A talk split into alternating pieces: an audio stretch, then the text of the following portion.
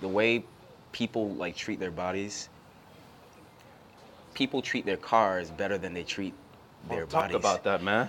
Because you li- listen, listen, you got to get oil changes. Yeah, I'm like, you, know, you got to do all this stuff for your car. I'm like, why not do it like? we- We know what happens if you don't get your oil changed. You know what Exactly. happens if you don't check your brakes and check Exactly. your fluids. Exactly. The shit breaks down. Exactly. It's like that's a great analogy. your man. your your cases, your your Yes. body is like you only get one. you only get one. You only get one. It's like you know, and I I have vices just like everybody Mm-hmm. Yeah. else, but like. What do you do the majority of the time? Right, right. you know, we're not speeding the majority of the time, No, right? no. But you still you take care of your car, Absolutely. but sometimes we like to speed, right? Right. Exactly.